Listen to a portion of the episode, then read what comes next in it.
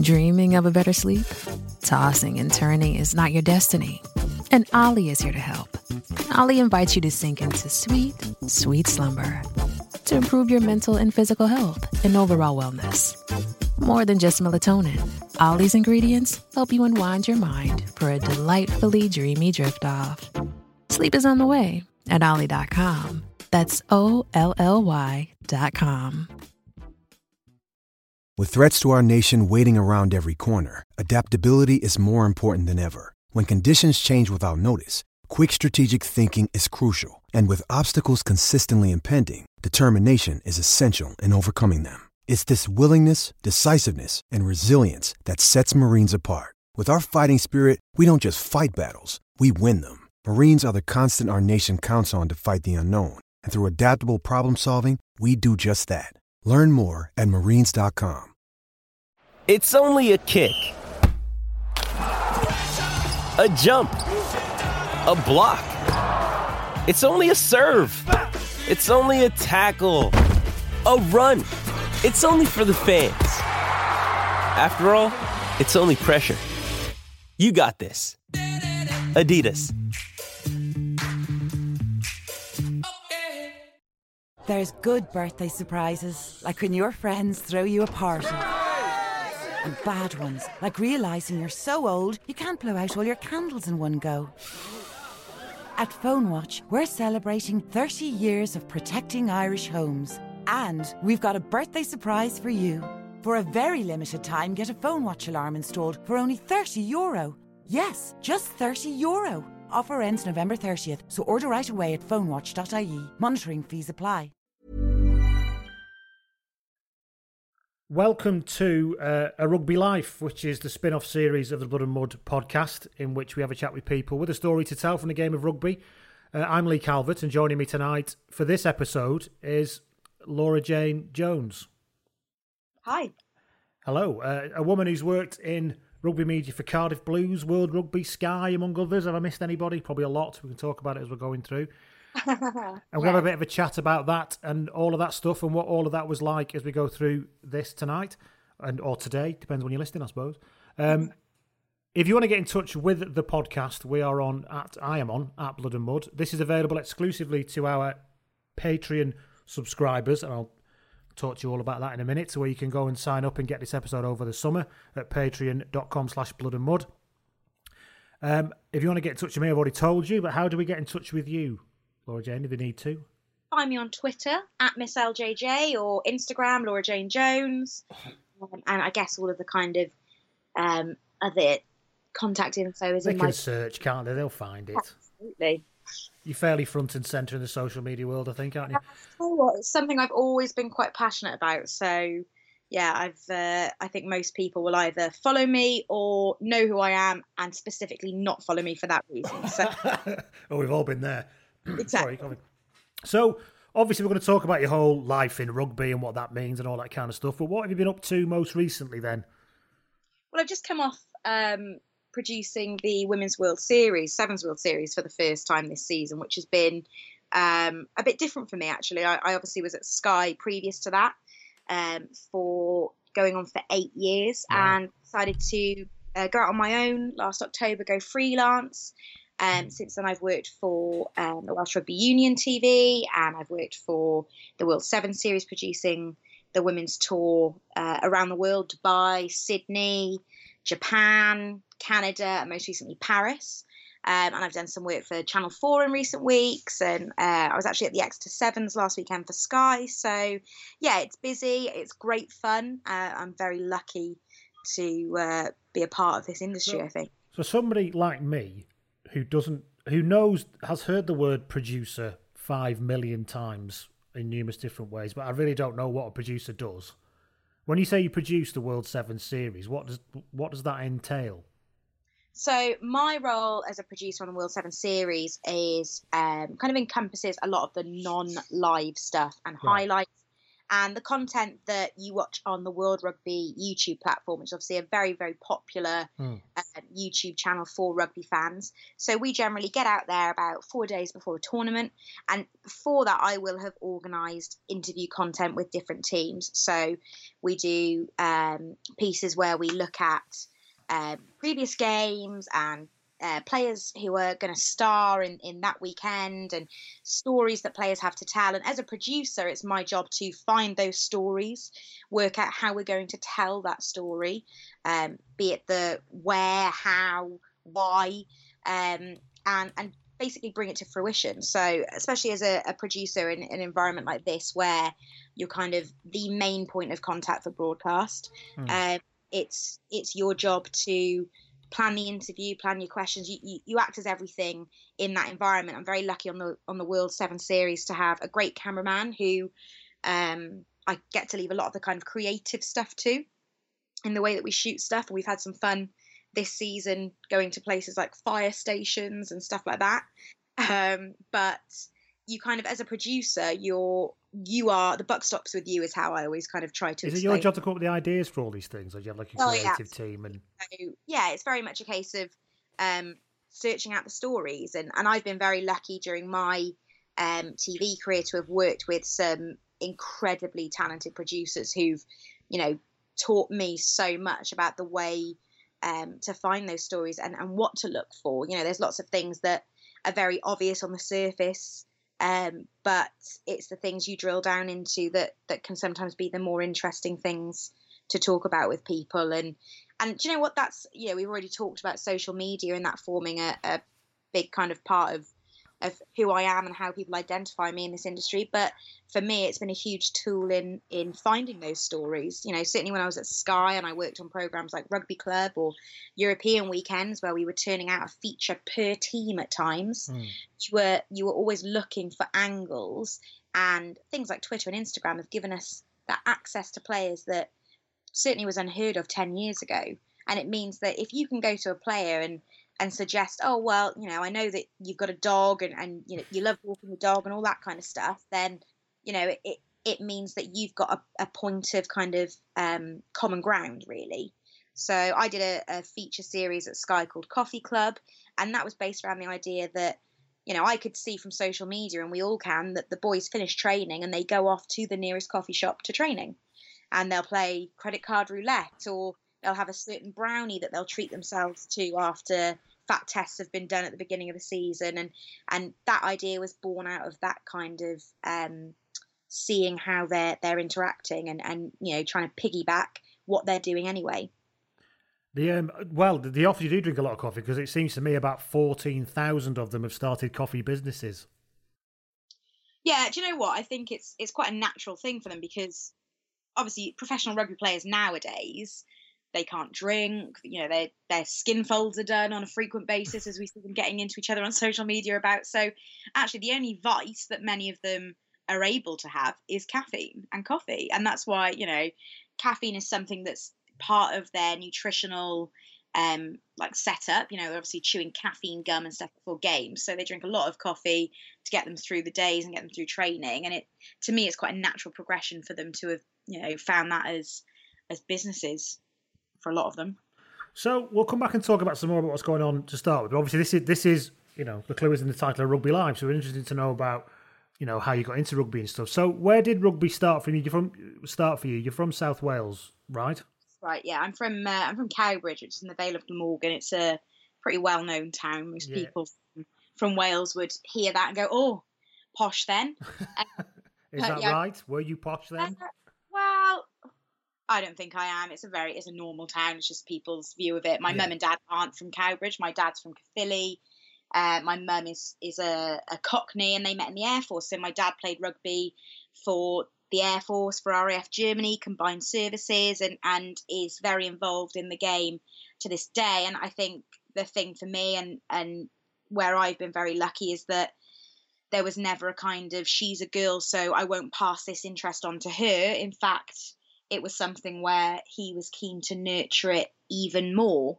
Um, so So do you took- credit do you credit your dad with it then, basically? With yeah, absolutely. He was taking me to watch Cardiff RFC um, from a very young age. And then regionalisation probably happened at a pretty good time for me. I was about 12 when regionalisation Right. came in. And as much as people talk about attachment to brands, branding is very strong in teenagers. And Cardiff Blues was a kind of easy brand to get behind as a preteen. So I was, you know, mad into the blues. I had a picture of Rhys Williams on my student planner, which is massively embarrassing because he is a family friend and has. Did he have no the tape round his head, or was it with or was it with or without tape? without the tape. It was he was, he was probably about 19 in, in the picture that was on my student planner. Um, and I was really lucky because Dad would take me to games and I'd get to meet players and it and I- just really I think probably a big part of that initially was just spending time with Dad. So Hmm. you know that's what kind of encouraged it. And then as I got older, I think I realized actually no, I'm really into this. Um, and probably when I was about 15, maybe a little bit, yeah, about 15, I, I got a season ticket. He bought me a season ticket, and from then on, that was our thing. Um, so So still a Cardiff Blues fan through and through now. Then, even though obviously you have to cover a lot of sports and sorry, Yeah. sports teams and everything. you can always try and be neutral. You can always claim to be neutral, but I think if you've had an attachment to a team, you will always have that attachment. Don't get me wrong, this season just gone, I was I massively enjoyed watching the Scarlets run and was lucky enough to get down to a few of those European games. I was at the uh, quarter final against La Rochelle. My um, my best friend's husband's actually a, a big Scarlets fan, which means that my godson is, which breaks my heart a little it's, you know, again, it's that thing of rugby forms the centre of a lot of family life in Wales, I think. Um, you know, now if I'm not working and the Blues are playing on a Saturday, I will go and watch the Blues with my dad and my uncle. And, you know, it's it's a big part of, of who we are as a family. It's it's something that, you know, we, we my I lost my grandfather last month and we at his Oh, funeral sorry it's that. Yeah. you know, he'd had a, a great life and, and raised many big rugby fans, but um, you know, it's something that gets mentioned in eulogies at funerals and stuff in Wales. It's something that forms a big part of our national identity and culture, and um, you know, I'm very lucky that that's something that was very nurtured in me.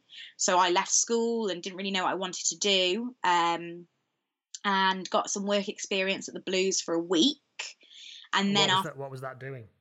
Uh, so I went for a week to work with Gwydion Griffiths, who was the press officer at the time, um, and it was a kind of poor Gwids. It was a week that sealed the deal of history there that they just couldn't get rid of me. So I stayed for three years, slightly beyond my welcome, perhaps, of, of an initial week. But whilst I was there, I learned so much about the way that a rugby club operated, and I made lots of contacts. And you know, I let's I, I'm not going to pretend that I was doing anything particularly uh, exciting or to write home about. I was very lucky that I'd write match reports that would go in the programs on the website, and I would I had my own little junior club section of the program, and you know I, I'd occasionally get to go and interview Dai for the um, DOR notes and stuff like that. But it gave me a huge um, kind of opportunity to see how rugby worked at the highest level, and, and from there. I guess I got my my links to Sky. Um, I went to Swansea Uni. I worked at the Blues whilst I was in uni, and then graduated and, and was at Sky two weeks after I graduated. When did you decide that? Well, I suppose what what came first was it wanting to work in when you realised you were in it, wanting to work in rugby or wanting to work in television, or is it hard to separate the two? I am very much, or I was very much, one of those kids where I'd come home from school one week and I'd be like, I know what I want to be. I want to be a doctor. And then I'd come home next week and be like, I know what I want to be. I want to be a stand-up comedian. And then I'd come home the next week and I'd want to be a lion tamer. And I think I was always going to do something that was a bit kind of left field. I was never going to be an accountant or a lawyer or something like that. Partly because I'm thick and crap at maths, but I um I went to work for the Blues, and then I think whilst I was there, I thought, okay, what can I do? Like, what job can this be that I just watch rugby all the time? It's not really like a proper job. I won't have to wear like office clothes. Um, So how and I old how old were you then? Sorry, just so I can clarify. went to the Blues at 18, um, and then left you graduated, and went to Sky straight away. I, I'm graduate. interested because it seems that at 18 or 19, and I don't know, and I could be getting this wrong, so I'm asking a question really. I don't know many 18 and 19 year olds that have gone, how can I create a job here that I that, that will work for me? Was that a confidence thing? You just thought, ah, oh, I can work, you know. Well, a lot of know, people I- going, you know, I'll just oh shit, I'll just give them whatever, I'll just whatever they give me, I'll have, and I don't really know what to do, you know. But it seems that from the way you explained it, you kind of went right. I'm going to create myself an opportunity here, and at that age, that's quite. It strikes me as quite unique. from the outside, it probably looks like bold confidence, but I Right. think the reality is I'm a massive dreamer. So to me, it's like, all right, well, I'll strive to be Gabby Logan, and like however many rungs further down the ladder I reach doing that, or what, you know, I'll throw something and see what sticks. And I was like, okay, I want to be a Sky Sports presenter. So I was working at the Blues in uni. I studied PR at uni. And I was like, okay, I want to be um, a Sky Sports reporter or a Sky Sports presenter or something. So, whilst I was in my last year, I sent off my CV and stuff to Sky, and then got a phone call out of the blue very suddenly um, in that summer after I finished uni when I was at this kind of point where I'd graduated and had worked for the Blues throughout my degree, but then all of a sudden it was like, well, hang on, like this isn't you don't have a career here at the Blues. You help Gwids, you you know, you help in the marketing department. You're doing a bit of everything, but you need to grow up a bit and find a proper job. And I literally was sat at my desk at the Blues, probably coming under a lot of pressure from my parents, Mm. and had a phone call from Sky Sports. Do you want to come in for an interview for an office junior job? Oh, happy days. Yeah, fine. So that fell in my lap. Is that how it always works? That in media? Because I don't know. Do people always start off as juniors, stroke runners, stroke whatever, Yeah. and then work their way up to presenting? Absolutely, I think in the in the most part that's how it works. I think some people's journey will be longer than others. You know, you, you're always going to have characters like Alex Payne, who from day one was talent spotted as being exceptional, Hmm. um, and his journey was a lot shorter than most people's. Um, but it is because he is an exceptional presenter.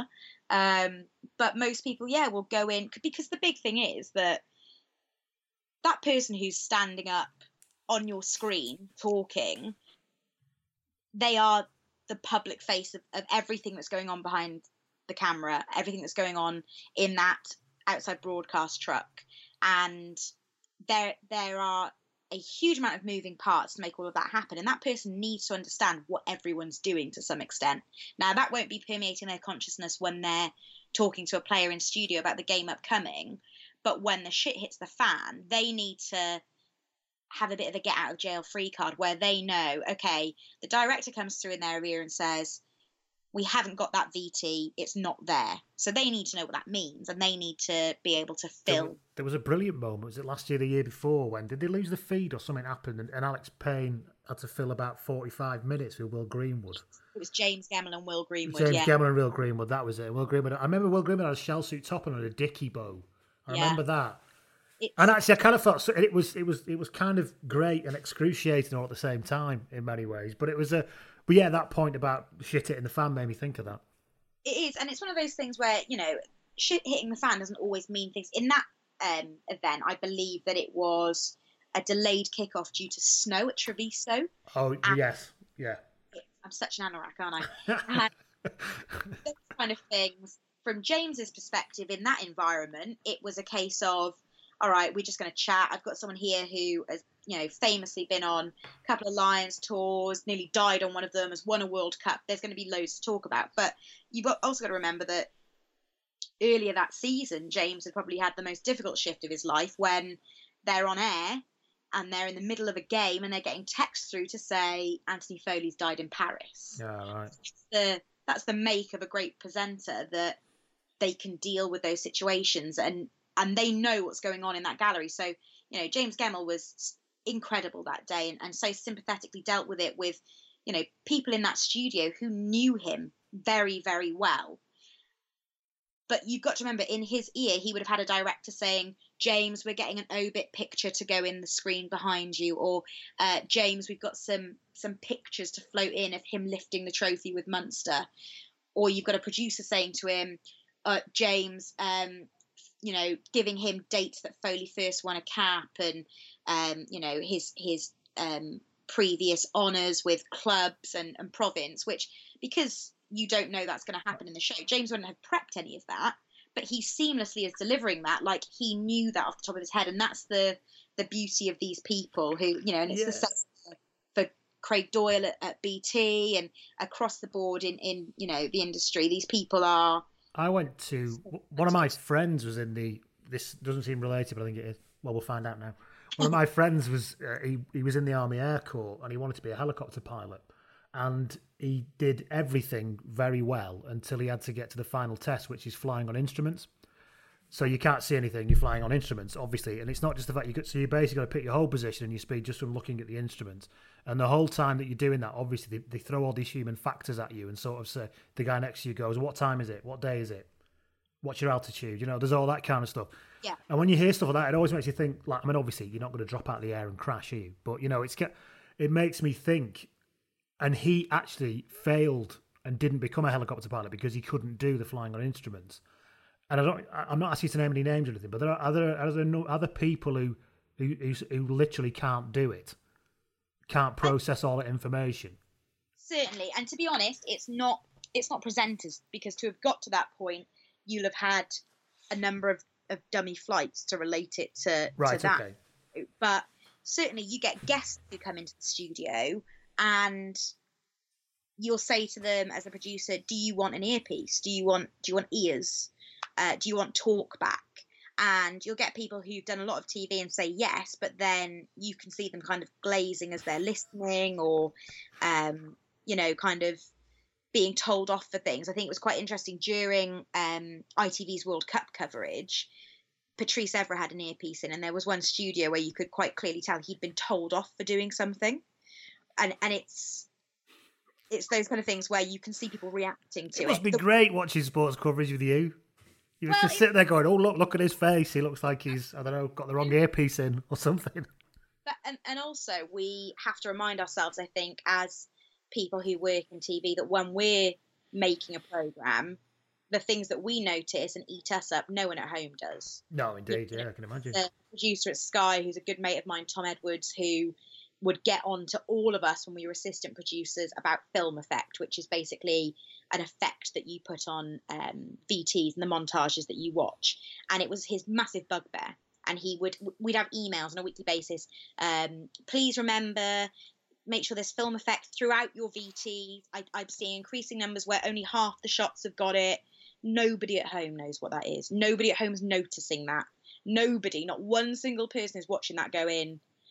Only half that VT's been defielded because no one knows what that is. But when you're in that position, when we're there, to us, it's the biggest thing. And I think that's what I think we're very lucky as, as rugby viewers in the UK and Ireland that the people who work behind the scenes on this across the broadcasters, not just at Sky, at BT, at BBC, there are people who are so experienced and so at the top of their game with it that the product that we get, we are so lucky because it's people are making product for other people who know what they're watching for, not just the general public. If you get what I mean. So yeah, the, yeah, I, I um I have a very small experience of it because I got I went on BT Sport Rugby tonight about eighteen about a year and a half ago. Can't mm-hmm. remember mm-hmm. Christmas episode. I think not last year, year before, and they had me on to talk about, and I was one of the people who talked about the uh, Challenge Cup that weekend. Yeah, because obviously they gave all the big games to Ugo and all that. but um, but um, I did see a little window into what it's like because before in the green room before they came into me and they said, "Look, here's a running list. We're going to ask you about this and this and this." And I said, "Well, how long have we got to talk about it?" They said, "Well, the whole section will be about three minutes." And I was like, three minutes? I know we talked for about an hour and a half on a podcast. That's if you know I'm, I'm t- timing it in, and then and you see how meticulously planned it all is, and literally the way people move, and it's it's quite a a dynamic type of show, isn't it, Rugby Tonight? So the, the, cameras are sweeping around all the time, and I had to talk about a try. It was a, a Gareth Batty try for um for Bath, and he and they, they wheel this big telly in front of you while you're talking, and it is yeah, it is it is it's amazing, and it goes well by like that. But also, what you've got to remember is they that running order will have been set in stone probably for 24 hours up to that point and you could be in a situation where you think, all right, we've got three minutes to talk about Challenge Cup. You nail that, and you've got a PA or a DA counting in your ear to the VT, and then all of a sudden, oh no, there's no VT. So you've exhausted what you were going to talk about, but then you can be told, yeah, Phil, three minutes to fill here. So it's being adaptable, and that's where the talent lies, I think, in it.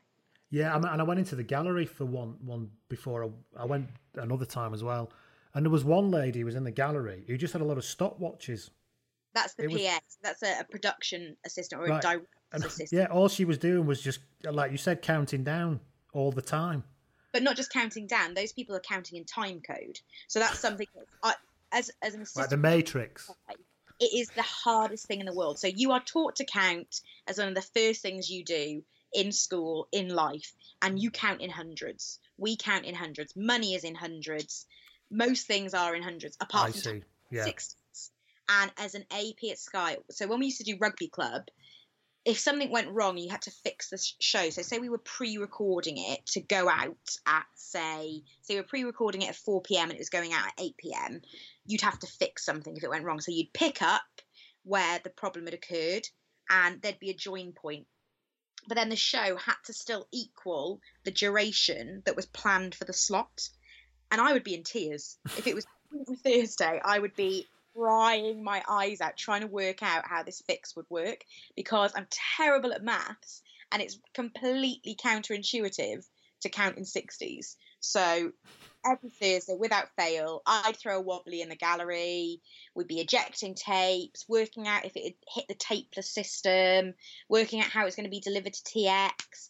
And you know, you do have problems. You know, an unnamed colleague managed to edit a black hole into a rugby club, or you know, there've been occasions where the wrong tape has been delivered and, and things have, have gone out that shouldn't have done and stuff like that. And it's that's where it's high stakes and it's one of those things where it's a massively fun industry and job and everything like that, but the stakes are high. I, I did um, I was in the truck for the Calcutta Cup for BBC earlier this season and the director said as we go went on air, good luck everyone, don't mess up because there's 10 million people watching. and that's what you've got to remember. If you make a mistake at work and you work in an office, yes, your boss might know a Yeah. couple of colleagues, but a huge portion of the UK TV viewing audience could could see you make a mistake. So, you know, it's it's high stakes, it's high risk, What- but it's quite high reward because it's so yeah, what, what I was going to say, what kind of, well, it seems like a daft question. Is it a very stressful job? Do people last long in it? Um, I think it is massively stressful. There's no getting around that. It's um, you can. It's it's stressful in a in a difficult way to explain. I think in that workloads can be very high, um, but not consistently. So when I was at Sky during the Six Nations, we'd you know not not exactly be like sitting around, but you'd have a lot less on because Hmm.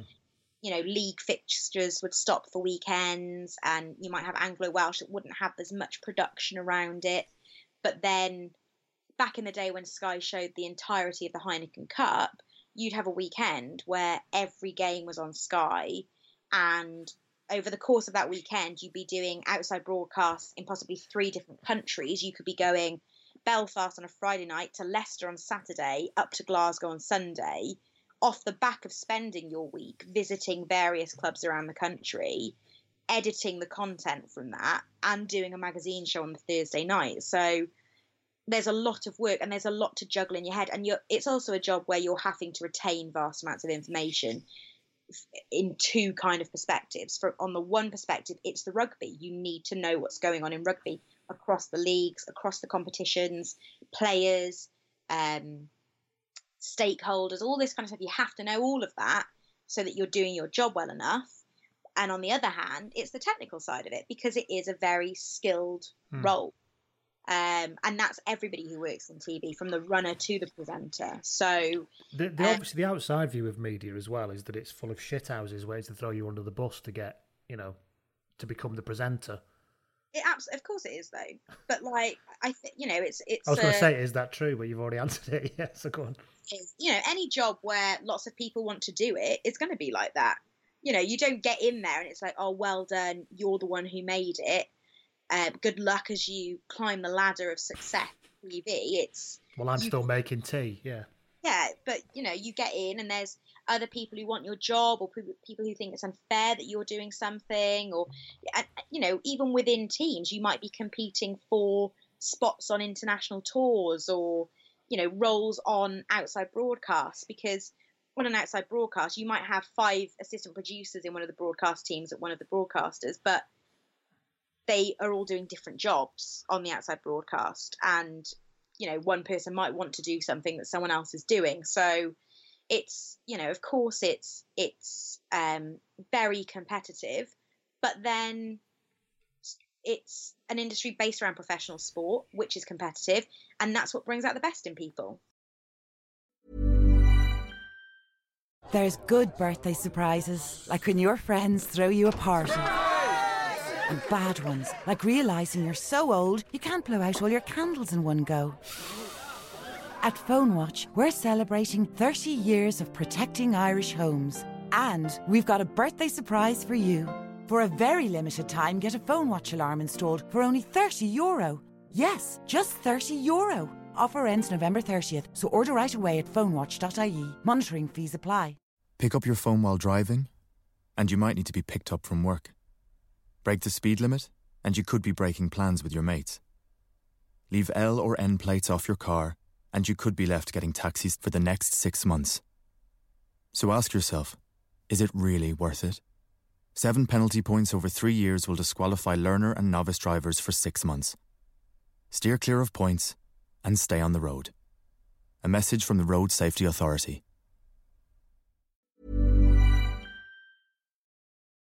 You mentioned there about the, you know, people making a point about it not being deserved and stuff like that. So I suppose I've got to start asking the questions about. Obviously, the listeners will notice that you are a woman, and um, still in the minority in that kind of working sport. Is that is that fair point? Yeah, absolutely. Um, so did you have to deal with the you're only here because of your chromosome as opposed to your talent? I don't think I ever it's a difficult one. I think as a woman, you're always gonna. Yeah, I'm I'm a pretty um, forthright feminist. As a woman, you're always going to deal with. It's always going to be a struggle in a male environment. I never felt that I had um, issues because of um, you've got this job because you're a girl, right? But you certainly have things that um, you know you, you you're going to have a different bond with players and press officers and coaches and stuff like that. And I think, you know, as a woman, you do fall back on your womanly charms at times, and that can cause resentment. Yeah. The other thing as well is it's where you fit in a team because I won't name the the the person, but someone of very high standing in the game was a studio guest at Sky once, and I'd been doing all the analysis on the show, and I went into the studio floor afterwards to go and see the guests because one of the others was a, a, a pal, and the person in question asked me for a makeup wipe because he assumed I was the makeup girl. I couldn't have been the person in the gallery, and I think, you know, I I always. What can you say in that situation? I mean, can you say no? Excuse me, pal, I'm not the fucking makeup girl. Because do you have to be? Because no, I didn't. I was like, I'm not the makeup girl, mate. I've, I've been the one cutting analysis in the gallery, and because the other guests there were people I knew and the presenter and stuff, they were like, oh, right, okay, yeah um, and it kind of you know it's dissipated quite quickly. And, and that per, you know the, the person in question is embarrassed then that they've made that assumption. Hmm. but then equally i think I it's i insidious though isn't it? Yeah i know what you mean. I, I i've always gone by lj and it's gender neutral it's androgynous. You know if i'm signing off emails certainly in the early days as as lj people don't know you know i think a lot of people's assumption is that that's a, a lee jones not a laura hmm. jane jones. So it's certainly I played on that, but then equally you you do play on being a, a, a woman. I don't like saying a woman because it makes me feel very old, but being a girl, and you know, I've I've certainly got lots of friends in the game, and you know, a, a lot of that often is to do with being a girl, from the point of view that, especially with social media, you know, you you get a bit more traction when you're a girl because people follow you. You know, you, you put your best selfie as your profile picture, and people follow you. And and in reality, if, if I've been maybe a little bit cynical in doing that, it certainly worked because it then means when you want to get interviews across the line and features and stuff, if players are already following you, you can send them a little DM and and you know. Yeah, no, I don't, well, I think everybody does that, don't they? I think Simon Thomas has been very clear in saying that Twitter's been a revelation to him as a journalist. You, it's your because it's basically your contact book now, you know. Absolutely, but Simon's perspective, like he's come into it as a known journalist. Yeah, at, true. At Western Mail, whereas for me starting out, it was Sky Sports Rugby Girl, in my bio and a you know blonde curly haired heavily filtered profile picture certainly did me no harm and you know it's not something that i think i'm necessary it's not something i'm proud of but it's certainly something that's been necessary and you know you're dealing with with young boys at the end of the day you know these are young men who if that's how i formed a bond with a lot of people in the first instance then it certainly helped me was it? I mean, did all the, all of that stuff that you've just said? Um, did that make it difficult at times? Did you find yourself in situations that you didn't really want to deal with? You know, you're you're always going to have the odd person like slide into your DMs, but generally speaking, it's weirdo fans like rugby fans doing yeah. it. You know, it's obviously last season the Belfast rape case hit the headlines, yeah. and there's a lot of women who were very um, vocal about their opinions of rugby players, and the Pool, um, which is a kind of feminist news site, did a, a big piece about it. And I kind of felt a little bit like, well, actually, I'm probably one of the there's not a huge amount of people in my position who've got a, a, genuine right to reply here when it comes to men in this industry because there aren't that many women and there aren't that many women who have been here for as long as I have dealing with young men as a young woman, and I have never been put in a position ever in my 12 years of working in rugby union, professional rugby union, where a player has made me feel uncomfortable. Never. And that's something that I don't think gets said enough. You know, there was a lot of this kind of, well, rugby boys and, and all this kind of thing. Boys will be boys is a horrible term, but it exists in professional rugby boys, boys who play rugby on a Saturday for Southeast Wales League Six. It is not something that I think is, you know, kind of consigned just to this professional. Yeah, I mean, I I was, I because I'm. I was wondering how to respond to the whole Belfast thing as somebody who has a weekly platform. I mean, we're not anything like as big as a lot of people out there, but we have got a platform of people who listen, and I wasn't really sure what to do. I didn't want to comment while it was going on, actually, because I didn't want to compromise anything. When it came out, I ended up just doing a bit of a thread on Twitter. But my point was, I think similar to what you're saying, I've never really dealt with professional rugby. I don't know anything about it. What I do, I did play rugby for a very long time in South Wales. Actually, I lived there for a while, and in numerous other places. And I did say, look, we have to be honest about what kind of behaviours are rewarded at clubs and I don't even mean I don't mean something as minging as what happened in, in the Belfast case, whether it was illegal or not. It was minging. Yeah. Um, it's more about what is what kind of if you're on tour, what kind of behaviour gets rewarded by senior people in clubs, and that's where I think we might have a problem we need to work on. Things I think, and I think actually, if we're going to start addressing problems like that in clubs, especially at a lower level, yeah, indeed, yeah, things like players checking in car keys when they get to the club on a Saturday because if you are at home and you win, the chairman gives you a slab of beers or something. You know, hmm. very few people that that you know, especially you know, it's like in, in South Wales that you know this five and drive attitude that that permeates rugby, and I think they're the kind of things that we do need to address and actually. Um, you know this is this is a bigger thing than rugby and it's not something i attribute to rugby and i think that's where my issue was last year like i am as a feminist, as um, a kind of active member of of feminist um, ideology in the UK, there are lots of things I have an issue with that that have nothing to do with rugby union. That's why it upset me last year because there were a lot of women who were making very bold, far-reaching statements about rugby players. When I think, hang on a minute, I've got friends who are married to pro rugby players. I'm friends with pro rugby players who have got you know, two, three kids at home, are doting fathers, and it just stank a bit that this all got.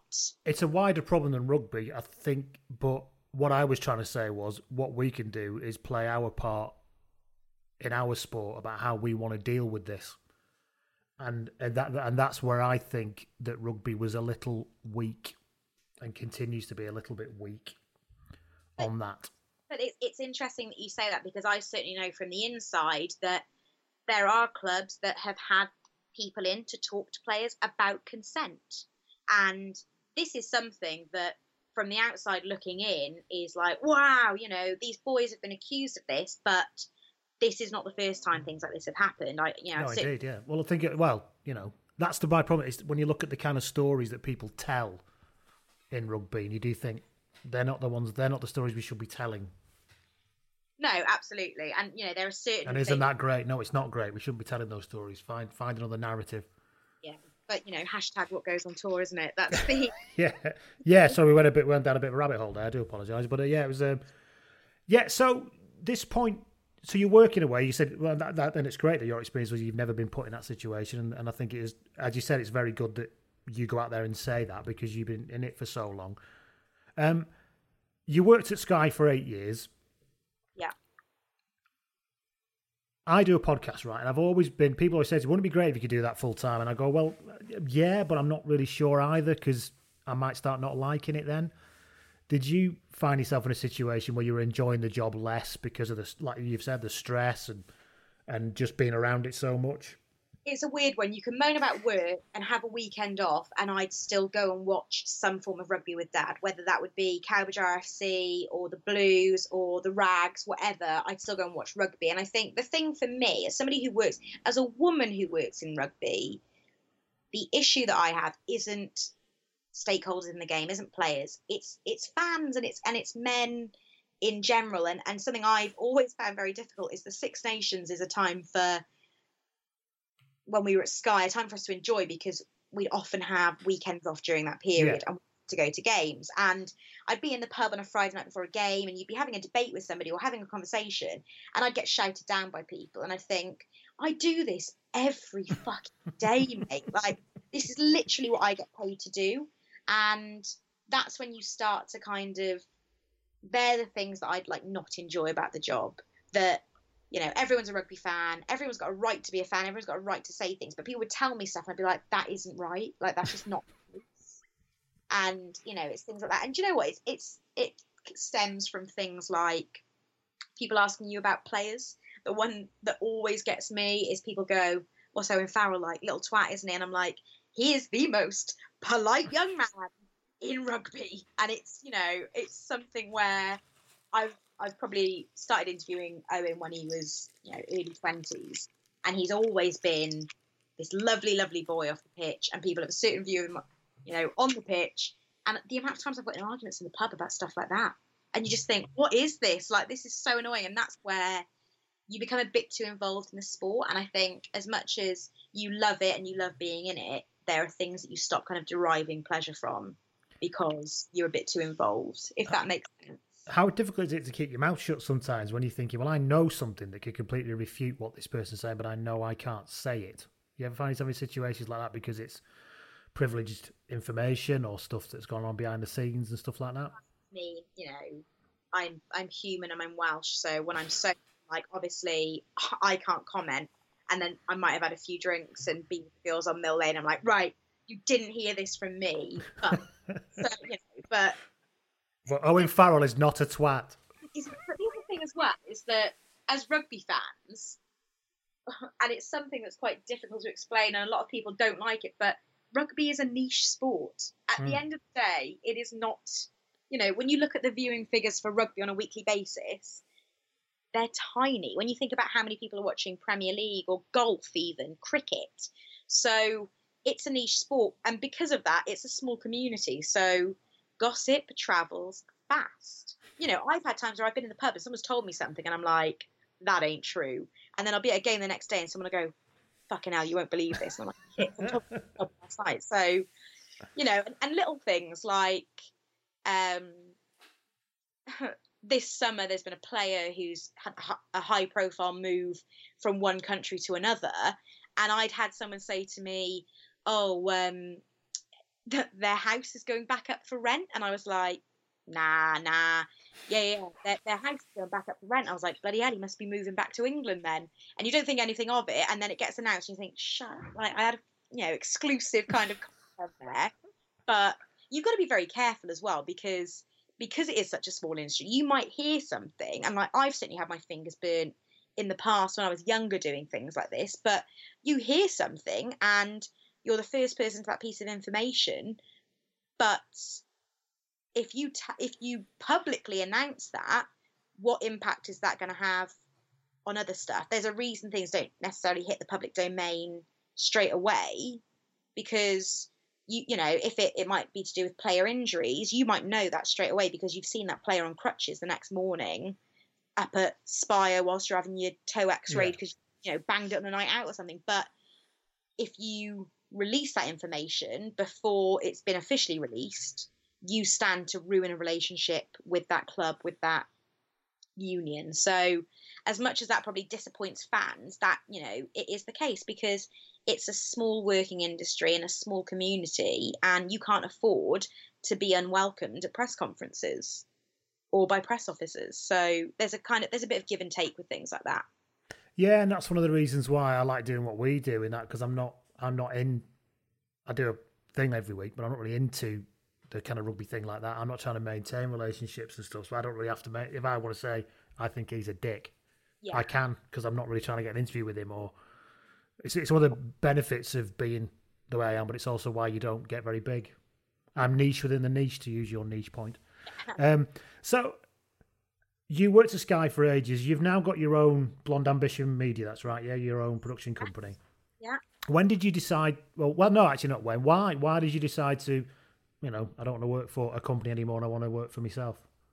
I think uh, last summer during the Lions, it I wasn't well. I had um, glandular fever, and it kind of made me realise how much I was working and the hours and how much of my life I was giving to to Sky Sports and you know where how was I going to progress there and if I wanted to do if I wanted to progress to a certain point you know as a producer as a reporter whatever did I need to leave to do that? And unfortunately, you know, I left with a very heavy heart because some of my best friends in the world are my former Sky colleagues, and you know, I speak to them on a daily basis.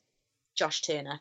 Um, it's for me the only way I was going to take any kind of steps forward or upwards. I had to leave. So it wasn't an easy decision to make, but it certainly was the right decision at the right time. And I think I'd kind of it was a bit of a seven year itch thing for me as well, in that my dad's a salesman, so I've grown up him working for lots of different companies and moving companies frequently and never work. You know, he didn't work for the same company my whole life or anything. So I think I kind of followed his lead with that a little bit and realised that if I stay here much longer, I'll never leave. Hmm. So I kind of it wasn't an easy decision, but it was something that felt very kind of vindicated straight away that it was the right thing to have done. And, you know, it's one of those things where I've left Sky and I'm so happy and I'm loving loving life and loving working on lots of different products, you know, specifically the Women's World Series. But working at Sky Sports afforded me an education that I, you know, you, you can't buy that. Learning how to make TV in an environment you know, when I joined Sky, they were the sports broadcaster in the UK. There wasn't anyone else in the market. So I'd come after the NTL thing, after Setanta, before BT. And, you know, it, it did mean that we, you, you have to learn how to do everything. And from that perspective, as hard as it is when you're an editorial assistant and a junior assistant producer, it also means that by the time you've been doing it for five, six, seven years, you've got this skill set that means that you can turn your hand to anything. And that's something that now means that I can pick up lots of different work doing lots of different things in this industry, and that's something that I enjoy. Like I like being able to do. When you say lots of different work, is that is that lots of lots of different sports, or is that anything basically that you're doing now? Well, any sport, but any skill. So basically, it you know, it, from producing to editing to um, EVS operating, which is the way that replays are brought to your TV on an, an in an out, outside broadcast environment. So, you know, it means that you're you're learning loads of different skill sets, which are you know proper skill sets, not things that you can learn in a couple of weeks, not things that you can blag your way into, things that you you have to have a very kind of specific knowledge of. And you know, you, you don't want to do the counting thing, right? Definitely not. right, yeah, you're you're a producer, right? Let me ask you an honest question, and hopefully you can give me an honest answer. Okay. It might be a slightly loaded question. Okay. The interviews with coaches halfway through halves are fucking shit, aren't they? Um,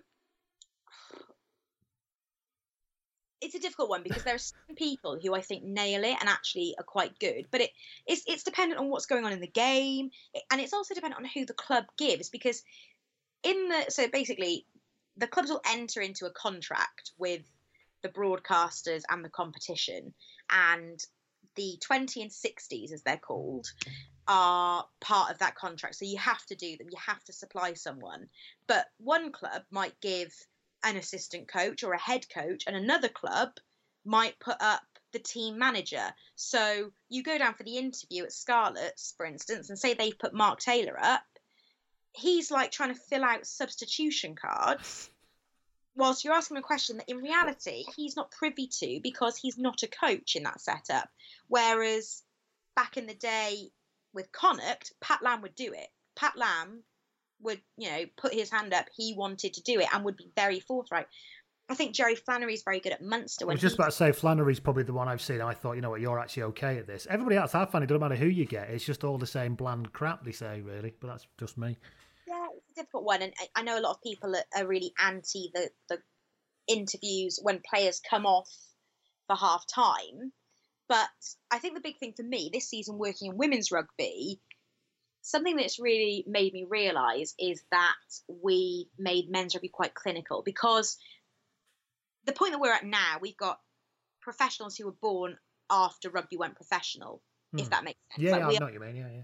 They, they don't know anything but professional rugby, and because of that, you've got boys who, from probably the age of 14, have thought, I'm going to be a pro rugby player. Not like I want to be, like, this is very much something I'm on course for. And the drop off rates for that are huge, but it does mean that lots of boys think that and will achieve that. And for that reason, they are being coached in things like answering questions and speaking to the hmm. media. Mm, yeah. And, you know, it means that they're not having honesty coached out of them, but and I actually don't think that it's something that press officers per se are responsible for. I think players are very wary of what they say in the men's game because that from such a young age they think they're going to be a pro rugby player. They don't want to get trouble for saying something, so they don't say anything. Whereas in the women's game, all of these girls turn up for the competition on a weekend. They might have been doing their proper job the week previous to that then they've flown to the other side of the world to represent their country on the World Series, and all of them treat it like they are the luckiest women in the world. They all have a massive sense of responsibility as flag bearers for women's sport globally. They know that they are role models. They are the first generation of women's elite rugby players, and for that reason, you know, certain girls on our series, it's not a case of trying to eke an answer out of them. It's trying to get them to shut up. I'm not in a bad way. Like I, you know, I could talk to them all day, but and this is the problem that I've always had with players, and I've I've said it to to players a hundred times at the beginning of interviews. I will ask you less questions if you answer them properly. If you say six words, if you give me two sentences, I'm going to have to ask you another five questions because I need sound bites. I need you to say something and the amount of times that you will go and do an interview and walk away and think, yeah, that was all right, and watch the rushes back and think they haven't said anything. They've rephrased the same sentence eight ways. And there are certain coaches where it doesn't matter what you ask them, they know what their answer is. So they will listen to the question and work out how they can make reword that into the answer that they wanted to give. Yeah, I think this is the problem, isn't it? Because you've got to have the content, especially in you know in in you know I'm old enough to remember sport before satellite when there wasn't enough time to have to fill all this stuff. Whereas then when you have a satellite show, there is a lot of time. There's more time to fill. You need the content. People expect that a little bit more. People want more content, but yet the result of that is you get more bland content. Arguably, it's quite it's a strange tension. It, it's actually converse of that because as you know you could have a two hour slot for a match that's nothing you know you've got games that are running to almost that now hmm. so because of that you've got to think when's my opportunity and i've got a two hour slot and i've got to get four ad breaks away in that two hours and those ad breaks are probably going to be three minute ad breaks so when can i do it so yeah i think I, am making a mistake i think of the really big games as well aren't i yeah. but, but, but any game you know it's you think something like even massive games, you watch things like um, the BBC's World Cup coverage, and they've got no ad breaks, but they've got promos that they have to put in.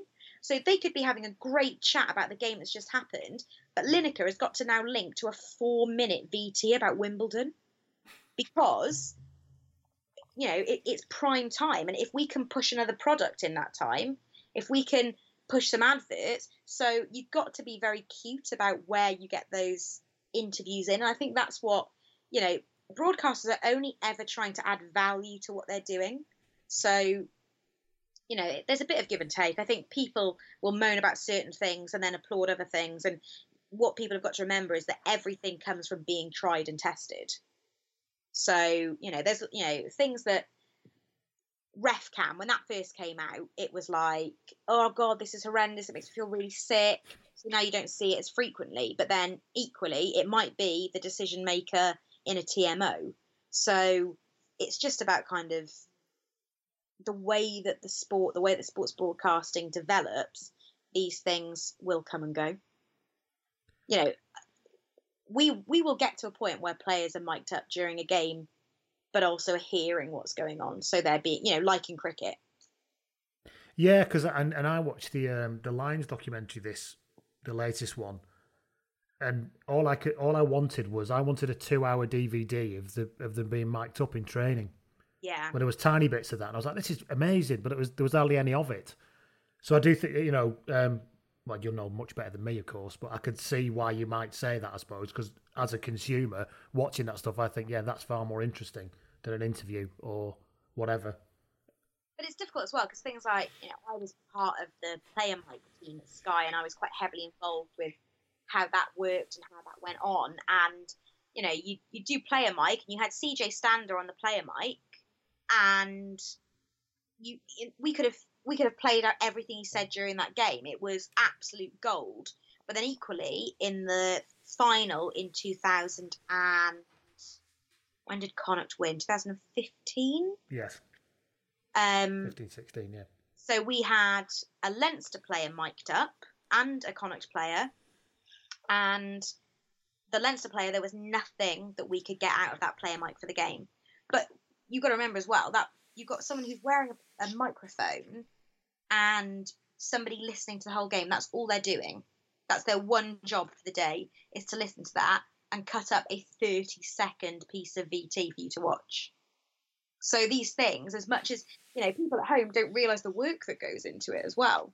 So that's why you know, getting a, a player interview if someone walks off the pitch or a coach's interview at 20 and 60, it's just adding a bit of depth to coverage. You know, they're not always going to be gold, but every now and again, you are going to get one that is amazing. What would happen if you just stopped doing them? Do you think? I'm not suggesting that's what you should. I'm just interested in what your views are. Do you think people would go, "Why not interview?" You know, I'm, I'm terribly upset you're not interviewing people anymore. I think what's quite interesting is people will say you've only got to go on Twitter to see how much people hate them, but what you've also got to remember is the people who hate them are going to be the only people who moan about who who talk about it. You know, you can't use. Yeah, you're basically talking about me. Yeah, go on. but, like, you know, the big thing that I have found the past years, and it's something that I actually took quite a long time to learn as well, as somebody who who loves social media, is that people moan about things on, on Twitter all the time, but it's an echo chamber. So you might think nobody likes this because everyone's complaining about it, but mm. in hmm. reality, the only people who take to social media to talk about it are the people who are going to moan. You know, it's like people who go on TripAdvisor. They they only go on there to complain and give it one star and say it was shit. You have to trawl to find the good reviews because if you if something's good, you don't comment on it. Whereas, you know, the only time you get any traction of positivity is when, you know, you have a CJ Stander player mic where he's congratulating the other boys and, and shouting mental things. If it's one that just gives you a, an insight into the game, like when Scott Williams wore it, people don't moan about it, but also people aren't like, yeah, that was terrific. I really enjoyed that. That added some depth to your coverage. So it's a difficult one. There are people who, who you know, probably do enjoy those 20 and 60 interviews. And actually, sometimes the coaches might want to have their say. You know, you get certain mm. coaches buy into it, like your Pat Lams, like your Jerry Flannery's. So, you know, it's it's just finding the kind of the right tone, the right place. Is is there a point to doing it? I do think there are times where if you if the person who gets put up for it is shit, then you think, shall we bother? But then equally, if you're a club who doesn't want to do them, you're just going to put a shit person up because then you know it's going to get dropped. So you have to do the shit ones to get the good ones, if that makes sense. That does make a lot of sense. You mentioned before about the women's game. Obviously, I mean, I, actually not obviously because I don't know, but I suppose in my tiny mind, you often think that women who want to cover sport may, as a first instance, try and go to a women's sport like women's rugby to to get the career off the ground. I've got no idea that's right or not. I'm just kind of making my stream of consciousness work. But um, obviously, you didn't do that, but now you are working in a women's game. So, what what's different? How have you found that? What's it done for you? Well, I think from your first point there, what you've got to remember is if you're a young woman who, who wants to, you know, have a career in sports, of course you're not going to go to the women's game because it gets no traction. And that's something that we need to affect now. And that's something that maybe young women who do want to work in sport can affect by trying to push that agenda. But the reality is that the, the interest isn't there because there's a massive apathy to it, which is a huge shame because there is so much talent on show. The Women's World Series before I worked on it, so I booked the job. I, I got offered the job and was like, you know, this is great. I'm going to go to Dubai. I'm going to go to Australia in the middle of summer. I'm going to get to go to Japan. Like, you know, obviously I'm going to take this job. Do I care about the Women's Sevens World Series? Not massively, but, you know, it's a different experience. I've come off the back of the first season and all I do is shout from the rooftops how amazing these girls are you know, on the field and off the field. They're incredible personalities. They've all got amazing lives off the pitch because they have to, because they don't get paid enough to be full time pros. So they might be physios or teachers or personal trainers, any number of things. When I, I want, so the quality is is so high, and even things like you know, obviously the way that the World Series works is a team drops off it and joins it every season, and and that uh, is a result of the qualifier in Hong Kong for both the men's and women's tournaments. And the women's Hong Kong qualifier was won by China. So the, a couple of weeks afterwards, they were then invited to be the invitational team in Japan. And they made it to the quarters of the cup competition because the quality now, it, you know, countries are striving, unions are striving to think, hang on a minute, in terms of women's sport, the World Series is one of the few elite global leagues. So actually, rugby union is, is becoming a bit of a world leader in, in women's sport, and it's something that I think all rugby fans should should give a bit of time to and champion. You know, I, I would encourage everyone, if you watch rugby, if you like sevens, to watch the women's competition at San Francisco because I don't think it'll be a case of pleasantly surprised. You will be shocked by the quality. You know, the the Black Ferns won the last three tournaments of the series, won the gold medal at the Commonwealth Games, and are genuinely breathtaking. You've got players like Portia Woodman, Michaela Blyde, who are so quick, so skillful, and then you've got players sitting others down on their ass with so much force and pain that you think these people are never getting up again. But it's not what people assume that women's rugby is about. Yeah, and it's a good. Uh, you know, I often think about when you were coming on. I thought about it, and you'd mentioned about you covering women's rugby. I don't. I don't actually watch a lot of sevens, men's or women's, to be honest. And I don't watch that much. Uh, for me, and it's it's a maths problem in that I only have so much time to watch rugby, and I've not used that time to watch a lot of women's rugby. I'm being honest. Yeah, and but and that's and that's something I need to rectify. I'm not. I'm not saying that's right that is something I need to rectify. And it is a good point. You should, if you like rugby, make time to watch it. I, I think the big thing for me is there are certain people on social media who love to give it the big. I've watched every Super Rugby match, every Pro 14 match, and every Aviva Prem match this weekend. I think, mate, it's December. Everywhere is waterlogged. Why have you ruined your weekend watching every Northern Hemisphere League match? What you should be looking for is the biggest match of the weekend, the biggest competition of the weekend. And if that happens to be the Dubai Sevens, give a couple of hours of your morning to watching that as opposed to, you know, watching some shitty mud bath at Newcastle. Well, not Newcastle because they got a 4G pitch. That's probably the biggest example I could have had there. But you know what I mean? It's a case no, of. No, you mean, yeah. You know, Watching I, anything at the AJ Bell Stadium, for example, just looking at that stadium makes you depressed. Never mind the game that goes in there. but it's, it's when rugby fans are like, you know, I've got no interest in, in women's rugby, and I just, you know, it that bothers me a massive amount because I think you, yeah, that not... is wrong, and yeah, it's yeah. Oh God, someone's punched my microphone. But yeah, it's um, yeah, and it is, it is, it is that thing about how you can, you certain. It's that uh, about a boy film, isn't it? Like when he has units of time he allocates to doing things.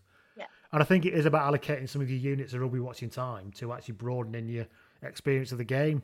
And I'm as guilty as anybody for not doing that as much.